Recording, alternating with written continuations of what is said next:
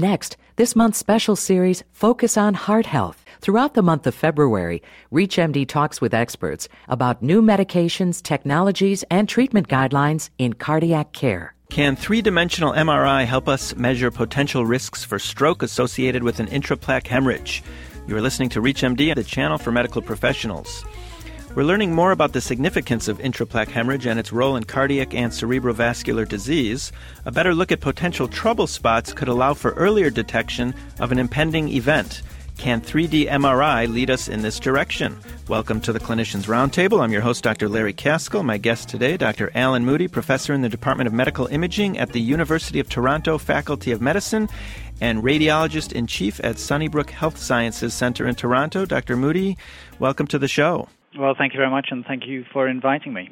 Can you tell me a little bit about your recent study uh, using 3D MRI of the carotids?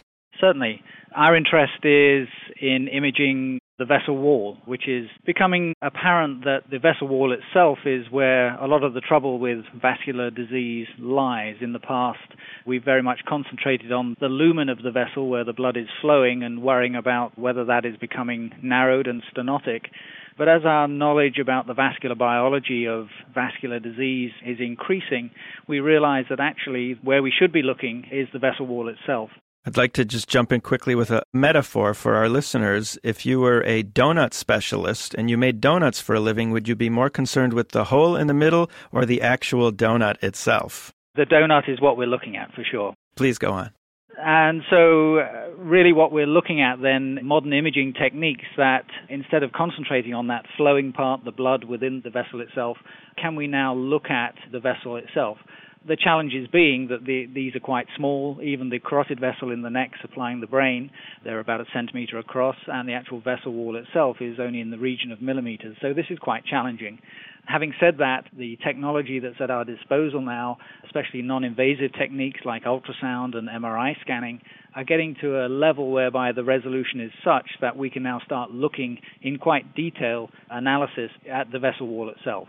And are you able to make a, a, correlation between actual histology versus what you see on the MRI?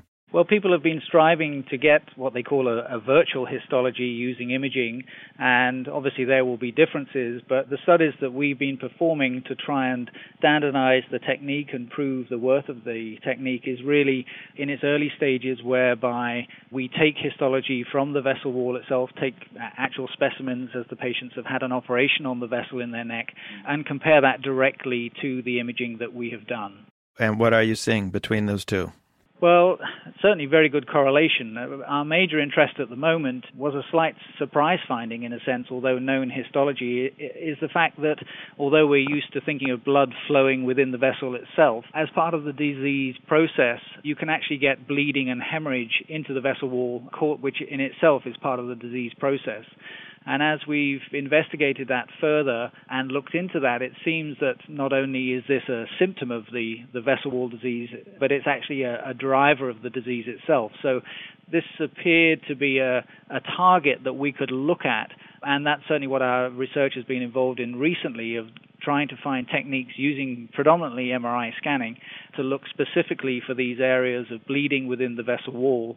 And the work we've done recently is to develop a, a high resolution MRI technique, and then we've compared that directly with histology that's been uh, uh, acquired at surgery when patients have had their diseased arteries operated upon. And we've shown that there's a very close correlation between the imaging and the histology itself. Are you talking about the vasa vasorum that surrounds the arteries? Very much so. And again, one of our other, not surprisingly, interests is, is the vasa vasorum. And really, we've come to understand that the narrowing that is caused by the vessel wall disease, the plaque within the vessel wall disease, in a sense acts like a very little tumor as it's sitting there. The vessel wall is thin and used to getting its own nutrients pretty much from either the lumen itself or, as you quite rightly say, the vasa vasorum, which is vessels supplying the vessels. What we have found that is as the vessel itself becomes thickened, it can no longer rely on those two pathways for getting nutrients into the vessel wall itself. So the vasa vasorum actually becomes, in a sense, like a malignant circulation and starts to grow into the plaque, and you get this network of neovasculature, which is, as in tumors, very unstable and friable, and actually is the cause of uh, bleeding into the vessel wall. Now, do you think that the plaque itself is secreting certain messengers or cytokines that are actually creating angiogenesis? Whether it depends how you define the plaque. Definitely, again, part of the evolution of our understanding of the disease itself is that atheroma is really a, a, an inflammatory disease. You know, the things that are being produced within plaque, the drivers really stir up the inflammatory system. So, as part of the plaque and within the plaque itself, there's a very uh, active inflammatory milieu that attracts macrophages, etc. Now, it's probably the macrophages themselves in response to the environment and what they find there, and lipids and cholesterol, etc that they then start secreting the cytokines, the VEGF, these sort of things that then stimulate that whole environment to then become really to step up the pace of growth at that point. You know, there's a, in my mind, a, a definite sort of quiescent phase where there's just thickening of the wall, and then there's really an accelerated phase as this inflammatory neovasculature phase takes over. You know, I think a lot of people are surprised when when I do some teaching and I say that you know, lots of the lipid that's in a plaque is actually coming from the destruction of red blood cells and it's not coming from the you know inside of the lumen. Can you comment on that? I'd love to. It's one of my favorite sort of models in my own mind when I start to think about this. And obviously, there's been some great work by Renu Virmani and the histologists that have looked at this sort of work to suddenly realize that the blood isn't necessarily, or the blood ve- blood cells aren't necessarily coming from the lumen itself, but a they're coming from tiny vessels within the vessel wall. But it, even more than that, the red blood cell itself is, is then adding to this whole lipid core that we're so worried about, rightly so. And in fact, when I lecture on this, I call the red blood cell is like a Molotov cocktail. Within the red blood cell, we have hemoglobin, and within that hemoglobin is iron, and iron is tremendously inflammatory.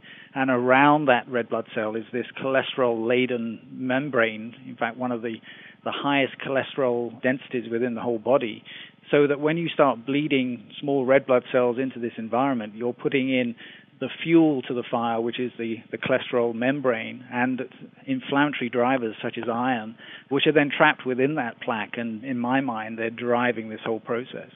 Now, in the United States, if you talk at all about heavy metals and even mention the word chelation, you are ostracized. What is it like in Canada? I haven't heard it mentioned too much in Canada, so probably we wouldn't be ostracized yet. But it's a, a, very interesting area to look at and one that we're actively looking at because if that model is really true and we can get drugs that go into the plaque and bind those inflammatory species such as iron, the theory would be we can actually turn off that inflammatory response. And I think maybe when people think of chelation, it's not necessarily in, in the realm of vascular disease or plaque, it may be in other areas, but I think if you can have a model and a hypothesis that actually looks like it uh, could be interrupted by something like chelation, then that is something that uh, is worth looking at. When you look at the lesions that you've taken out of someone who, let's say, had a, a carotid endarterectomy, are you seeing intraplaque hemorrhages that occurred that went unnoticed and or didn't have any clinical sequelae and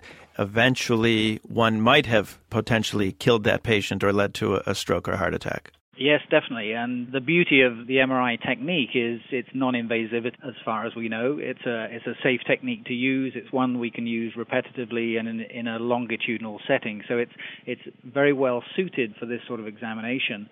We now incorporate looking for intraplaque hemorrhage as part of our clinical routine. It's a very quick scan, takes about five minutes, and can get a lot of very useful information what that means is that not only a lot of these patients are being worked up because they have a symptomatic side, and we can look at their symptomatic artery, but uh, they usually have an asymptomatic side at the same time.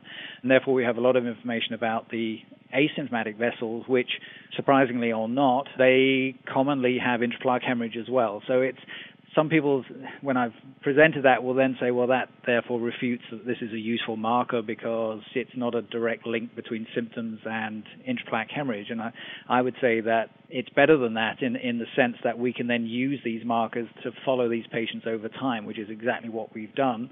And what we found when we've done that after a two year follow up, whether these patients have high grade stenosis and are symptomatic, low grade stenosis and are symptomatic, or even completely asymptomatic with a low grade stenosis, it is the, we have found in our group anyway, it is the intraplaque hemorrhage group that then go on to have symptoms. And if you don't have intraplaque hemorrhage, we found it very rare that you'll then go on to have symptoms. You said you're using it clinically. So, what are you doing differently when you see someone with intraplaque hemorrhage and they're already on a statin, aspirin, fish oil, blood pressure medicine? What else can you do to squelch that fire? I think that's a very good question, and uh, it may be that from a clinical perspective at the moment, until we can do trials to look at changing those outcomes, it will be more of an educational piece to the clinician that's uh, you know, to, to let them know that they have someone with what we call hot plaque rather than cold plaque.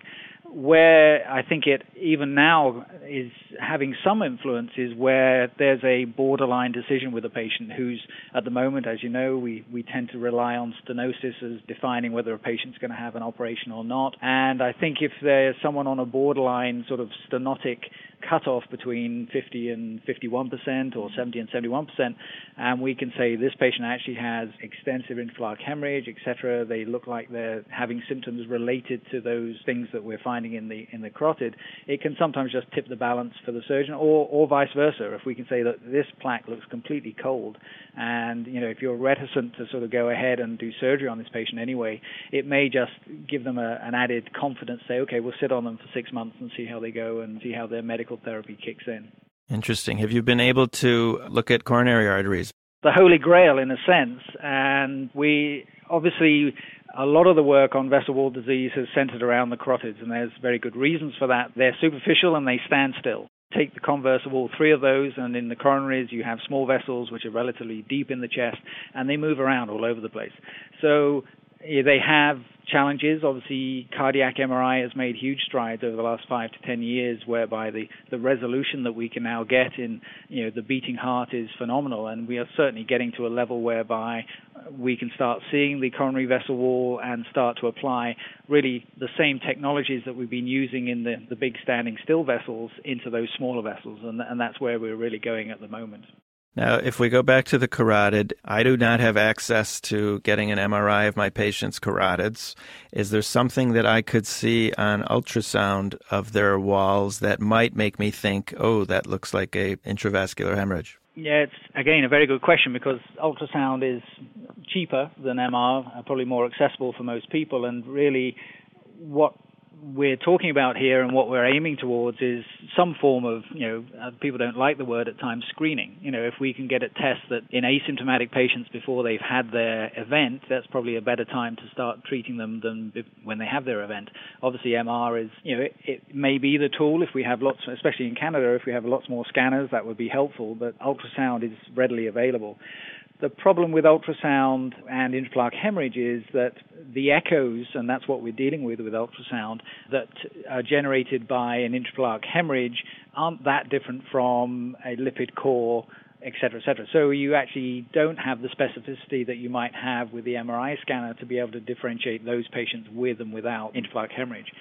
Now, what we're investigating, and it comes back to your very good point earlier on about the vasa vasorum, if you can look at the stage before intraplaque hemorrhage, you might say that that would be even better. If you can see a plaque that's got a lot of neovasculature, that may give you the clue that this is the patient that's going to bleed and then potentially have their stroke from their bleed. So that may be a, another target. And certainly, we're now looking at in the same group of patients that then go on to have their MRI scan that we can then compare the different imaging modalities by using uh, bubble contrast ultrasound we can actually visualize the vasa quite easily. And we can now see those small vessels within the plaque. And uh, we have projects ongoing at the moment to try and quantitate and get some harder data defining which plaques are vascular and which plaques are avascular, and looking to see if that will give us some clue as to uh, which patients will then go on to have symptoms. Well, Dr. Alan Moody, it was a pleasure talking with you today. Well, thank you very much for having me. My guest was Dr. Alan Moody, professor in the Department of Medical Imaging at the University of Toronto, Faculty of Medicine, and we were talking about the use of three dimensional MRI in detecting intraplaque hemorrhage. I'm Dr. Larry Kaskel. You've been listening to the Clinicians Roundtable on ReachMD, the channel for medical professionals. ReachMD online, on demand, and on air. Please visit us at reachmd.com, and thanks for listening. You've been listening to this month's special series, Focus on Heart Health. For a program guide, complete list of shows, and podcasts, please visit us at ReachMD.com.